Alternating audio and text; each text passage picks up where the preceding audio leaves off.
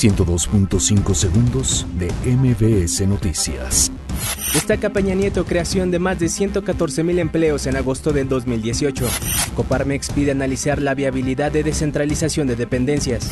Napoleón Gómez Urrutia alista iniciativa para modificar política salarial en México. La Unión Europea y la ONU buscan disminuir feminicidios en México. La Procuraduría Capitalina cumplimentará primera orden de aprehensión por violencia en la UNAM. Claudia Sheinbaum rechaza estar relacionada con el ataque de porros en Seúl. Pues ordena revocar prisión preventiva contra Alejandro Gutiérrez, exsecretario general adjunto del PRI. Disputa por base de taxis deja un muerto en Estado de México. Evacúan costa de Carolina del Sur por huracán Florence. Orbelín Pineda sufre lesión y se perderá el duelo amistoso entre México y Estados Unidos. 102.5 segundos de MBS Noticias.